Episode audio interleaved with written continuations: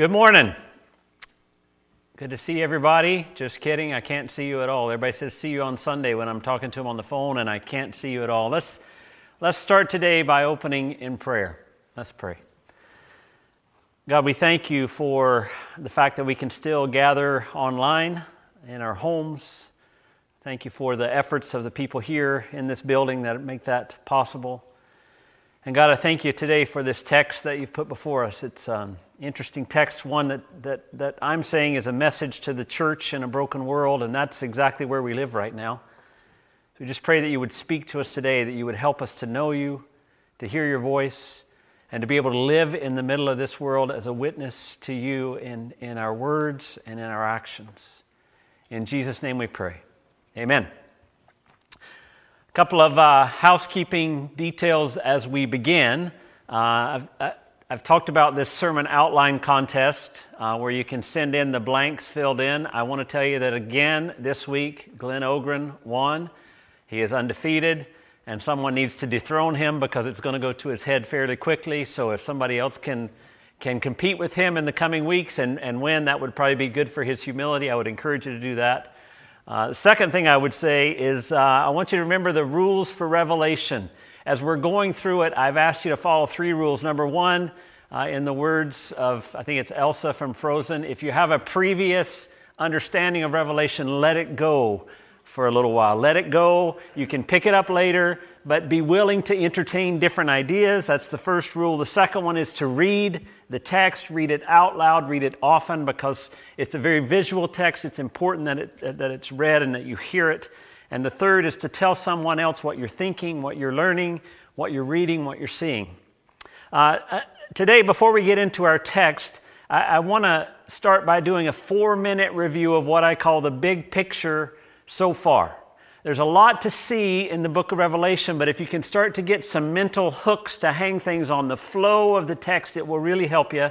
So we, we start, the title, remember, is The Revelation of Jesus Christ. It's not the revelation of the end times, it's not the revelation of the prophetic plan of the future. That's not the title. The title is A Revelation of Jesus Christ.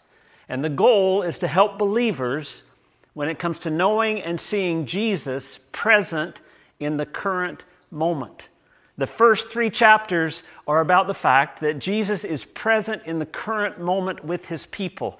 Uh, John sees this vision of Jesus standing among the seven lampstands, which are these seven churches. The world is falling apart. The people are suffering. They're wondering who is this King Jesus and what is this kingdom like? And, and so John gets these seven letters written to specific churches with clear details about what they're going through to show that He knows where they are, to speak into their current moment, and to call them to overcome by continuing to follow the example of the slain lamb, by, do, by keeping his deeds to overcome. There's these, these letters that come to them. And then after the letters, we see a door open right into the throne room, and John sees in chapter 4 and 5 the slain lamb on the throne.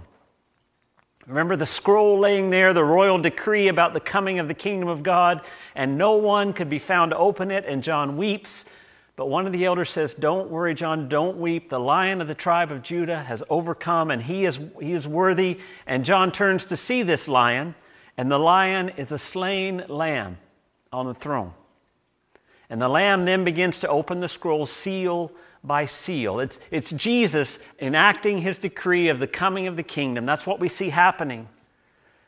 And we see in chapters 6 to 8 this unfolding clash of kingdoms, how, how regime change comes as the kingdom of God comes against the kingdom of the world. There's this Greek word thlipsis, this collision, what's translated tribulation, the pressure from the collision between the kingdom of God and the kingdom of the world. And between seal 6 and seal 7, there's this pause to remind the church that they are protected. They're sealed by the Spirit during those times. It doesn't mean that they avoid suffering. It doesn't mean that they even avoid death, but it means that death itself has no power to take them away from God. That they are protected on both sides of death. We, we sang that today. You know, um, Uh, our, oh, I just lost the words. Your promise sure, our, our, our souls, my soul secure, your promise sure, your love endures always. That's the message to the church between seal six and seal seven. And last week we talked about what happened. The, the prayers go up and these judgments come, and living through the, the trumpet judgments, what's that like? This horrible devastation, this natural devastation that we see as the world implodes upon itself, this spiritual devastation as people idolize what they want instead of surrendering to the Lamb. It's an actual picture of reality in the world today as people resist God and His coming to them. And once again, there's a pause between trumpet six and trumpet seven, which is our text today. And I want you to see that the pauses are messages to the church. In chapter 7, it was a reminder that they could stand. they were sealed by the Spirit, they were protected, even if victory didn't look like they thought it would be. They're, they're, they're safe. And in our text today, chapter 10, verse 1 to chapter 11, verse 14, it's the pause between trumpet 6 and trumpet 7, and it's a message to the church in the middle of the warning judgments. Josiah Thiessen, with some help from Rob and Kim, is going to read that text for us right now.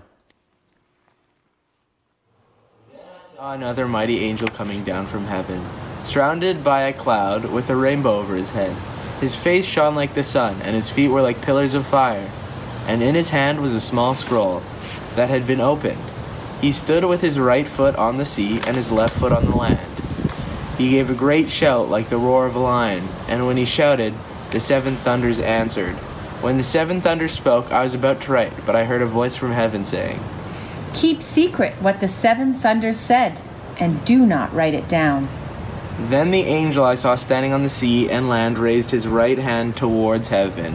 He swore an oath in the name of the one who lives forever and ever, who created the heavens and everything in them, the earth and everything in it, and the sea and everything in it. He said, There will be no more delay. When the seventh angel blows his trumpet, God's mysterious plan will be fulfilled. It will happen, just as he announced it to his servants the prophets. Then the voice from heaven spoke to me again. Go and take the open scroll from the hand of the angel who is standing on the sea and on the land. So I went to the angel and told him to give me the small scroll. Yes, take it and eat it. It will be sweet as honey in your mouth, but it will turn sour in your stomach. So I took the small scroll from the hand of the angel and I ate it. It was sweet in my mouth, but when I swallowed it, it turned sour in my stomach. Then I was told, You must prophesy again about many peoples, nations, languages, and kings. Then I was given a measuring stick, and I was told, Go and measure the temple of God and the altar, and count the number of worshippers. But do not measure the outer courtyard, for it has been turned over to the nations. They will trample the holy city for 42 months. And I will give power to my two witnesses, and they will be clothed in burlap and will prophesy during those 1,260 days. These two prophets are the two olive trees and the two lampstands that stand before the Lord of all the earth. If anyone tries to harm them, fire flashes from their mouths and consumes their enemies. This is how anyone who tries to harm them must die. They have the power to shut the sky so that no rain will fall for as long as they prophesy, and they have the power to turn the rivers and oceans into blood, and strike the earth with every kind of plague as often as they wish. They will complete their testimony. The beast will come out of the bottomless pit and declare war against them, and he will conquer and kill them. And their bodies will lie in the main street of Jerusalem, the city that is figuratively called Sodom and Egypt and the city where their Lord was crucified. And there for three and a half days all peoples, tribes, languages, and nations will stare at their bodies. No one will be allowed to bury them. All the people who belong to this world will gloat over them and give presents to each other to celebrate the death of the prophets who had tormented them. But after three and a half days, God breathed life into them, and they stood up. Terror struck all who were staring at them. Then a loud voice from heaven called to the two prophets. Come up here. And they rose to heaven in a cloud as their enemies watched. At the same time, there was a terrible earthquake that destroyed a tenth of the city. 7,000 people died in the earthquake, and everyone else was terrified and gave glory to the God of heaven. The second terror is past, but look, the third terror is coming quickly. Thanks, Josiah, Rob, and Kim. This is a fascinating section of Scripture. I'll be honest, this is the third time in 20 years I've preached on this text, which shows you a little bit what kind of a glutton for punishment I am. But the other two times I've gone home very frustrated because this text is just so full of imagery and illusion from the Old Testament that you can never really even scratch the surface. If you were a believer hearing this text and you were familiar with the Old Testament, the whole time as it's being read, the, the, these light bulbs are popping on of these Old Testament passages and these images. And, and chapter 10 and 11, this message to the churches plays out in two distinct scenes. The first is the big, the, the mighty angel with the scroll, and the second is, is kind of a, a, scene of the, the two prophets or the two witnesses. There's kind of two sub scenes in that. There's the measuring of the temple and then these two witnesses. But, but we want to look at what is the message for the church in each of those scenes. In scene one, it's eat or internalize truth and then proclaim it. There's a lot in chapter 10, a ton of images, some symbolic references to other places in scriptures. There's these seven thunders that have a message that seems to be too secret to even write it down. I want us to focus on three things in chapter 10. First, an angel, two messages, and a scroll. You have this mighty angel in verse 1 coming down from heaven. Three times in the book of Revelation, chapter 5, chapter 10, and chapter 18, there's a mighty angel that shows up. This one has one foot on the land and one foot on the sea, as if to show that it rules over both. Now, that's symbolically showing that authority because later on in the book, there's a beast that's going to come up from the sea and a beast that's going to come from the land. So it's important that this angel is standing on both. And there's a lot of similarities in this angel to visions that we've seen of Jesus. Uh, it says he's robed in a cloud. We see Jesus in chapter 1, verse 13, in a robe. Uh, the angel has a rainbow above his head, and there's in chapter 4, verse 4, there's a rainbow circling the throne. The angel, it says his face was like the sun. And 116, it says, with, with the Son of Man, his face was like the sun shining in all its brilliance. The angel's legs were like fiery pillars. And 1 chapter 15, his feet were like bronze glowing in a furnace.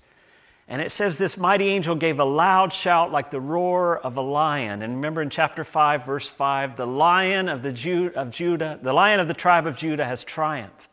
So there's a lot of similarities to Jesus, but it's not Jesus, it's an angel. It says in verse 6, he swore by him who lives forever and ever, who created the heavens and all that is in them. We realize it's only an angel, but this angel has two important things. One of them is a message, and the other is a scroll. The first one is the message. In verse 6, he says clearly, There will be no more delay. Remember, six trumpets have sounded, and he says, Once the seventh trumpet sounds, it'll be done. There'll be no more delay. Remember what the saints cried out around the throne in chapter 6, verse 10? How long, O Lord? How long? And this angel says, There will be no more delay. Once the trumpet seven sounds, the kingdoms of this world have become the kingdom of our God and of his Christ. There's also another message, not from him, but from the seven thunders. In verse 4, when I heard the seven thunders spoke, I was about to write, but I also heard a voice from heaven say, Seal up what the seven thunders have said and don't write it down. Whatever the seven thunders said was just too much. So there's this angel, mighty and powerful, who has this message it's, it's coming, there'll be no more delay. This message of hope for the church. And there's this other message that's a little too secret even to write down. And then there's this scroll. John's told to eat it, to internalize it, and to speak it out to the world. And I think what's happening here is the church is being told to do the same thing to take what's being given to them from God, to internalize it, and to proclaim it. It's interesting about this scroll, though, John calls it in verse 2, verse 9, and verse 10, he calls it a little scroll. The Greek word there is for booklet, small scroll, but the voice in verse 8 calls it the scroll, which is a different Greek word. It's the whole book. And, and what is it? What, what is this open scroll? Well, the only other open scroll that we've seen in the text is this scroll that we saw that couldn't be opened, that had seven seals, and then one by one it got opened. It's, it's the proclamation of what God is doing, it's His plan for the destiny of the earth. And I think what's happening here. And the reason John calls it a little scroll is because it's too much to take it all in. You've got this message from the thunders that's not even written down. You've got everything that God has poured out, and here's this open scroll, and John takes the little scroll. He can't handle it all, but he takes in what he can and he eats it. And he goes through what, what the church is called to do the ex- experiencing a bitter, sweet truth. John is told to eat it, and the scroll tastes sweet in his mouth, but turned sour in his stomach. Now, if you're an Old Testament buff, this rings a bell for you. Exit, or excuse me, Ezekiel chapter 3. And he said to me, Son of man, eat what is before you. Eat this scroll, and then go and speak to the house of Israel. So I opened my mouth, and he gave me the scroll to eat. And then he said to me, Son of man, eat this scroll I am giving you, and fill your stomach with it. And so I ate it, and it tasted as sweet as honey in my mouth. And then he said to me, Son of man, go now to the house of Israel and speak my words to them. You see, here's this image from Ezekiel with a little bit added to it. It's, it's, it's good in your mouth, but it's sour in your stomach. And, and that's the message of the coming of the kingdom. There's this beauty to it, this, this sweetness that, we saw in chapter 7, right? That he will spread his tent over his people, and never again will they hunger, never again will they thirst. The sun will not beat upon them, nor any scorching heat, for the Lamb at the center of the throne will be their shepherd, and he will lead them to springs of living water, and God will wipe away every tear from their eyes. At the end of the book, Revelation 21 5, the one seated on the throne says, Behold, I am making all things new. That's a sweet message for us living in a broken world. All things will be made new. But the reality around us is that people are refusing to surrender to God, to, to the Lamb. They, they don't want His way, they don't want to surrender to His coming. And that's hard to watch. It's a bitter message. It's, it's, it's bittersweet. There's the beauty of the grace of God and the, the, the pain and the suffering of those who refuse to receive it. And John and all the church, I think, are being called in chapter 10 to internalize this truth, sweet as it is in our mouth, sour as it is in our stomach, and then to begin to proclaim it to the world, this bittersweet message. And, and that's why in scene number two, the message is there is nothing to fear. I said scene two has these two sub scenes, part one or part A and part B. There's John being told to measure the temple, and then there's these two prophets or two witnesses. Remember that this pause in between six and seven is a message to a church who is suffering, and they've been called to, to internalize the truth and to proclaim it. But, but the reality is, being a witness to the truth means you die. And I think that's what's coming here. That's what this scene is all about. There's nothing to be afraid of, even when you witness to the truth. The first scene two, part A, the measuring of the temple, John's told to take a measuring rod and go and measure the temple. Once again, this is an echo from, from uh, Zechariah. And we, we talked about this several, a couple months ago. Zechariah 2, 1 to 5. Then I looked up, and there before me was a man with a measuring line in his hand. And I asked, Where are you going? And he answered, To measure Jerusalem to find out how wide and how long it is. And the angel who was speaking to me left, and another angel came to meet him and said to him, Run, tell that young man, Jerusalem will be a city without walls because of the great number of men and livestock in it. And I myself will be a wall of fire around it, declares the Lord, and I will be its glory within. See, in, in 11, 1 and 2, we see measuring the temple. And I put those two things in quotes measuring and temple. The point of measuring Jerusalem in the book of Zechariah was to know that God was going to protect his people, that he was a wall of fire around them. And, and as John goes to measure the temple, there are some common interpretations that people have had. Number one, they, some people say he was going to measure the temple in Jerusalem. The reality is, uh, we think this book was written after the fall of Jerusalem. There was no physical temple for him to go measure. Okay, so some people say, well, this is the temple that's going to be rebuilt. Uh, two things about that is number one, where are the measurements for this temple? He was told to measure the temple and then he never reports back. It never happens. And if you read to the end of the book, Revelation 21 and 22, it says, There is no temple in the city because the Lord God Almighty and the Lamb are its temple. And I, I know many of you think, and I was taught too growing up, that, that a temple will be rebuilt in Jerusalem. Maybe it will. Okay? I'm just asking you to, to, to, to realize this particular passage doesn't specifically say that. I think this part about measuring the temple is for the church in the world.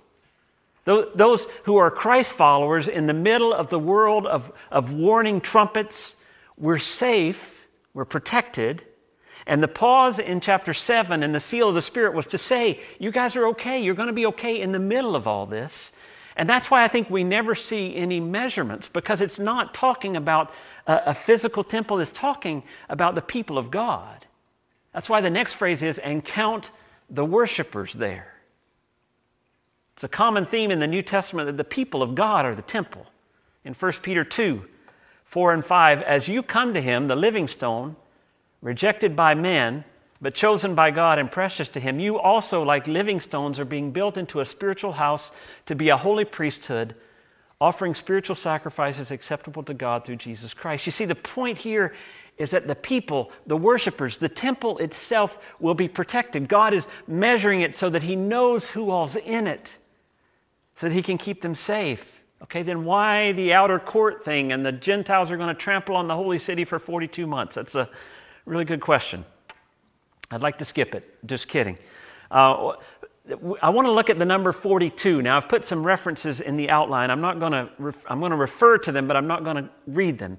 There's a lot to cover there. But what I want you to see is that number 42 months, or 1,260 days, or three and a half which is the same kind of reference, or time, times, and half a time. I think all those numbers in Revelation are symbolic of something. 42 for the Jewish people is the number of journey or the number of process. It's, it's usually, when it's used, it's, it's God does something um, very notable, and then there's this long process, this long journey, and then he ends it with another act. Let me give you an example. Numbers chapter 33 tells the whole story of the children of Israel leaving Egypt and coming to the promised land. And it does it scene by scene by scene.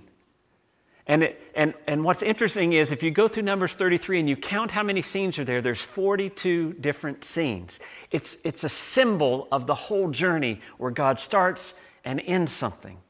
In James 5:17, it talks about Elijah praying against Ahab and the, the number of months that it did not rain, 42 months something that God started, something that God ended, and the process in between. In Matthew 1:17, the genealogy of Jesus, there were 14 generations in all from Abram to David, 14 from David to the exile to Babylon, and 14 from the exile to Christ. What's 14 plus 14 plus 14? 42. Once again, there's this process, this journey. 42 months. 1,260 days, three and a half days, that whole section, all those things are about the fact that God's starting something and God's ending something. I think that, that these numbers are being used to tell the church this is a journey that you're on. For this 42 months, the Gentiles will trample on the holy city. It's going to look like you're going to be overcome, but God has marked out his temple, his people.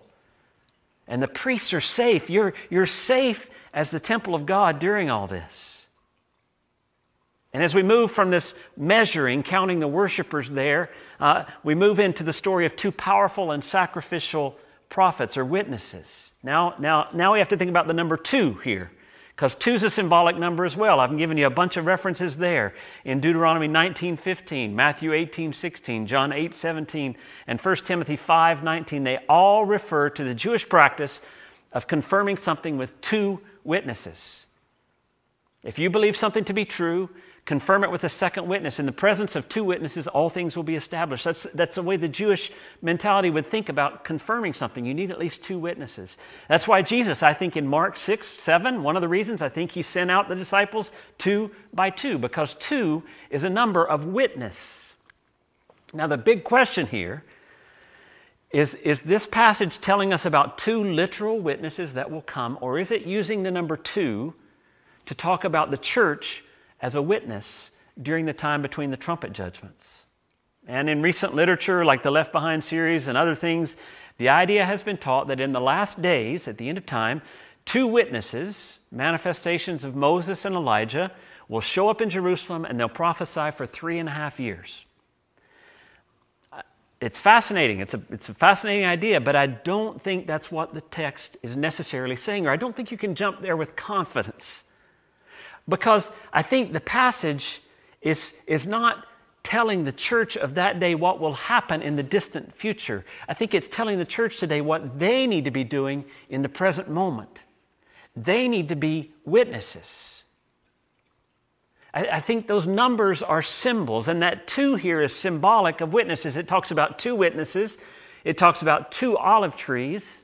It talks about two lampstands. Now, we've also covered that passage around Christmas from Zechariah of the two olive trees. Zechariah chapter 4, you can look it up. There's these two anointed olive trees, these, these leaders in Israel. Most people think they were Zerubbabel and, and the high priest Joshua. And it said that they were given something. These olive trees were given, you may have heard this, not by might, not by power, but by my spirit, says the Lord. They were to lead by the Spirit of God, these two olive trees. And now there's two lampstands. Remember, what are the lampstands in Revelation? They're the churches, right? And if you read through the seven churches, uh, five of them have something that, that Jesus corrects. There's only two that have no correction Smyrna in chapter 2, verse 8, and Philadelphia in chapter 3, verse 7. These two faithful lampstands, faithful witnesses. I think this image of two witnesses, two olive trees, and two lampstands represents the church in this moment between the, the, the, the trumpet judgments, under the pressure of the word, full of the world, full of the olive oil of the Spirit of God, and burning brightly with the fire of God for all to see. And here's, here's the twist to it it says they have power. They have fire that comes from their mouths because they speak the truth. They have the character of Elijah. They can, they can stop the rain. They have that kind of power. And Moses, who turned the Nile into blood, they have this power. And it says, No one can harm them in verse 5. But then in verse 7, it says, The beast will overpower them and kill them. No one can harm them, and yet they die. Isn't that interesting? It seems like a contradiction. If no one can harm them, how can the beast overpower them and they be killed? And after they're killed, they lay for three and a half days, once again, that period of journey, in the great city. They're hated, they're mocked, they're refused burial. And then at the end of that third three and a half days, it says God breathes life into them and they are brought up to heaven. See, even death cannot defeat them. The beast can kill them, and yet he can't harm them. And God raises them up. That's the message to the church. There is nothing to be afraid of in these warning judgments. As you stand and as you testify, as you internalize the word, as you speak it out, even if they kill you, they cannot harm you. And God raises him up. There's this huge earthquake, and there's something very different that happens. See, the message that goes deeper than words, deeper than actions, even to death, in this we see what finally makes a difference.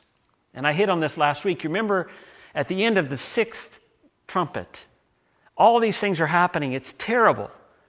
And still it says in chapter 9, verse 20 and 21 the rest of mankind that were not killed by these plagues still did not repent of the work of their hands. They did not stop worshiping demons and idols of gold, silver, bronze, stone, and wood, idols that cannot see or hear or walk, nor did they repent of their murders, their magic arts, their sexual immorality, or their thefts. None of the judgments seem to make a difference, but the witnesses speak the truth even to the point of death. And in verse 13 of chapter 11, it says, At that very hour, there's a severe earthquake, a tenth of the city collapsed, 7,000 people were killed in the earthquake, and the survivors were terrified and gave glory to God, to the God of heaven and gave glory to the God of heaven. Don't miss that. The pain of the judgments does not change them, but the proclamation of the prophets who were faithful until the point of even dying does. See, the message to the church here is that God has measured. He knows exactly who you are, and you are safe. And your call is to speak this bittersweet truth to power, to witness to it, even to the point of death, and God will protect you, and even through your death, will transform those who listen.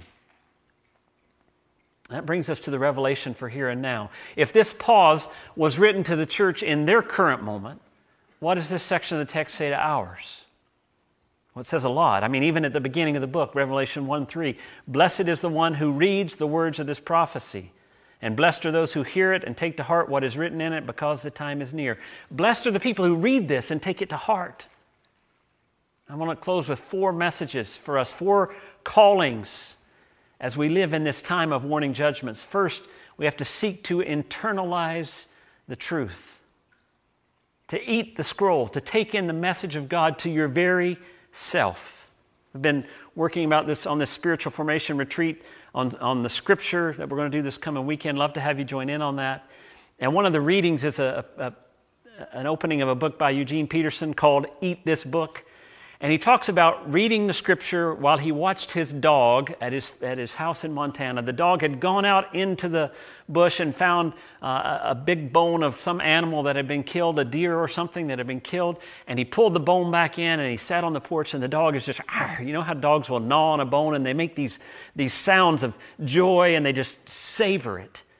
And he's reading in the scripture, and Eugene Peterson's one of those smart guys who actually reads the literal Hebrew. I remember being in chapel at Regent, and he was sitting there with his Hebrew text open for an Old Testament guy preaching, and I thought, wow, it's beyond me. But anyway, Isaiah 31 4, he says, As a young lion growls over his prey, the Hebrew word is hagah. As a young lion, and he says, That made me think of my dog chewing on that bone as a young lion, hagah, over his prey, how he enjoys it, how he savors it. And then he said in Psalm 1 2, he came across that same word. His delight is in the law of the Lord, and on this law he meditates, he hagah, day and night. He savors it, he chews it. And, and what the image there is that we are to take in and savor the Word of God, to actually bring it into ourselves. Now, that's not something that happens quickly. That's why we do these rituals of worship. That's why we read the, that's what we're going to talk about this weekend. How do you relate to Scripture as a person? How do you engage with it so that you can take it into your very self? Because you don't change because you know something. We, uh, we've got to realize that. How many of you have known the right thing to do and don't do it? That's not how we change. We change because something different is inside. We externalize what we have internalized, whether we like it or not. When we behave a certain way, it's because we've internalized a truth and it comes out. And what, what the call is for us to seek to internalize the truth of Scripture. This is the calling of the disciples to become a different person over time by taking it in. And as we internalize the truth, we realize that we're called to be a temple. But I want to say we need to be a temple with an open door. We're a temple in the world. We're the presence of God. Scripture is really clear about that. In Ephesians 2, it says, You're no longer foreigners and aliens, but fellow citizens with God's people, members of God's household, built on the foundation of the apostles and the prophets with Christ Jesus himself as the chief cornerstone. In him, the whole building is joined together and rises to become a holy temple in the Lord. And in him, too, you are being built together to become a dwelling in which God lives by his Spirit. We are the temple of God in the world, but I fear that far too often our doors are shut to everyone else. We feel more like the bouncer at the door of the temple, trying to only let the right people in.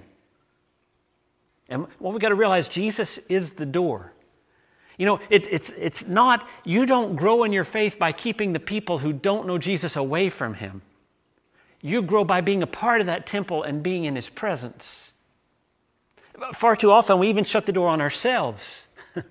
we feel like we've, we've got to do the right things to get into the temple. It's by grace we've been brought in to be a part of the temple. And we need to live with open doors. You know, at the moment of the crucifixion, the curtain to the Holy of Holies was torn in two. The doorway was open. And as we live as temples in the world, we need to have doors that are open to people.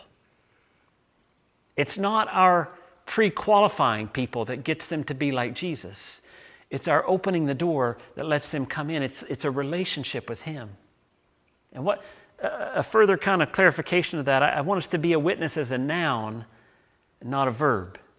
I grew up in a church that taught me to witness as a verb. Witness was an action that I did. And I love that church. I'm so thankful for it, everything that I learned there. But subtly, over time, I began to, to think of witnessing only as a verb, as something that I went out there and I did. And the scripture says in, in Acts 1 8, you will receive power when the Holy Spirit comes on you, and you will be my witnesses in Jerusalem and in Judea and in Samaria and to the ends of the earth. Not, it doesn't say, and you will witness for me, but you will be my witnesses. It's witness as a noun, it's, it's a character of who you are. And I'm not talking about, you know, I'm just going to live my life and people will see the gospel. I, I'm saying when you are a witness as a noun, you can't help but speak. The, the, the best example in my life is, is basketball. I am a witness for basketball.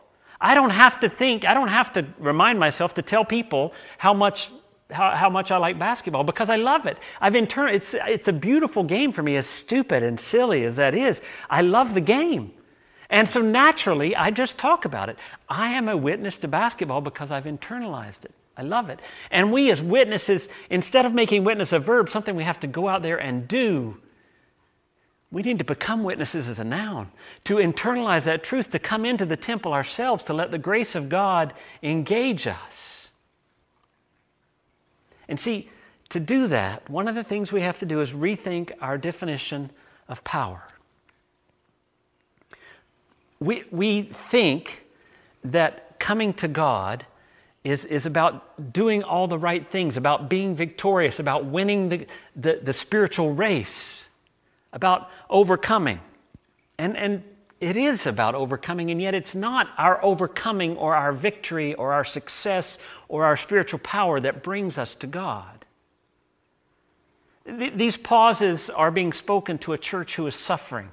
They're wondering is Jesus really on the throne? They're watching the suffering around them and they're questioning if God was really in power. So glad Mark read that passage from Philippians 2. Your attitude should be the same as that of Christ Jesus, who, being in the very nature of God, did not consider equality with God something to be grasped, but made himself nothing, taking the very nature of a servant and being made in human likeness. And being found in appearance as a man, he humbled himself and became obedient to death, even death on a cross. You see, the way God views power is in surrender and death. When, when God comes to show his power, he offers himself as a sacrifice. And far too often, what we think is we've got to be good enough. We've got to do enough. We've got to force others to do enough. We've got to win. We've got to overcome. We've got to be the visible winners in the eyes of the world. We've got to have power. And that that power will sell people. And yet, what we see in the text and what we see in the life of Jesus is that by surrender and sacrifice, even to the point of death, power is comes out of that. That's when the people actually gave glory to God as they saw the witnesses die and God show up. You know, standing at the, at the cross, there's this moment after Jesus bows his head and gives up the ghost. He says, It's finished. The Roman centurion is standing there. The guy who epitomizes everything about Roman power, the guy who's, who's the elite fighting force, the leader, the, the, the guy who, who took care of this company of 100 soldiers. He's standing there, probably the guy in charge of the whole crucifixion, the guy who's inflicted all this. And the minute Jesus dies, he says, Truly, that man was the Son of God. He saw it in his death. It's a hard teaching. But it's one we need to see clearly portrayed in Scripture. We are called, as these warning judgments sound all around us, as the world implodes, as people struggle, we're called to give our lives to witnessing to the truth and the way of Jesus, to being a temple with an open door, and in our weakness, in our failure, in our brokenness, even in our death, He will be seen. And people will come to know Him. People will give glory to God. And what greater calling is there than that? Let's pray. God, we, we want to be successful. We want to have it all together. Because we can't even understand how, in our brokenness and our death and our failure, that you could make yourself known. It, it just seems too far beyond our understanding. And yet, God, we, we want to surrender to you. We want to follow you. We see this example of you who, who constantly laid aside your equality with God. You, you who became a servant, who suffered and died, even death on a cross, as our example. We see these witnesses who, who proclaimed this bittersweet truth to the world around them, who kept speaking of who you are and of the coming of your kingdom and, and, and of your nature and, and what you're all about, and how the world destroyed them, how the beast slays them, and, and even in that they're mocked. And yet, God, you're not mocked. Even in our brokenness and weakness and failure, you breathe life into us. And you say, Come up here because nothing can ever separate us from your love. God, I pray that we as a people could give our lives for you here, that during the, this time of pandemic, when there's fear, when there's doubt, that we could lay down our lives for those around us, that we could live with confidence that nothing, not even death, can separate us from you. God, as, as we face several face these diagnoses and the, these illnesses that are life threatening, I pray that they would find peace in the fact that they are marked by the seal of your Spirit and that live or die, you are their God and they are yours. And I pray that that truth would, would come to all of us and that we could live as open doors to a temple, inviting people to know a God who takes brokenness and makes it whole, a God who takes failure and restores it, a God who takes weakness and makes it strong in His way in His time. Help us to follow you in Jesus' name. Amen. My hope for you this week is that you can eat the scroll. You can take yourself right to the throne of Jesus and realize that His grace is big enough for you. Despite your failures, despite your brokenness, just let it wash over you. Let it be sweet in your mouth. And even as we live in a broken world where that grace doesn't seem to really make sense, that's the message we're called to proclaim. That God loves you. We, we are the children of light, and we're going out there and we're, we're offering to the world a God who loves them despite their brokenness. And sometimes people are not going to receive that. Sometimes the world is going to rebel against that. But, but that's, that's what we offer. And, and we can trust that despite the struggle and the difficulty that we face, despite even losing our lives or our status or our pride, our ego, with that message that God will bring life out of our brokenness and out of our failure. My soul secure, your promise sure, your love endures always. That's my hope and prayer for you this week. Amen.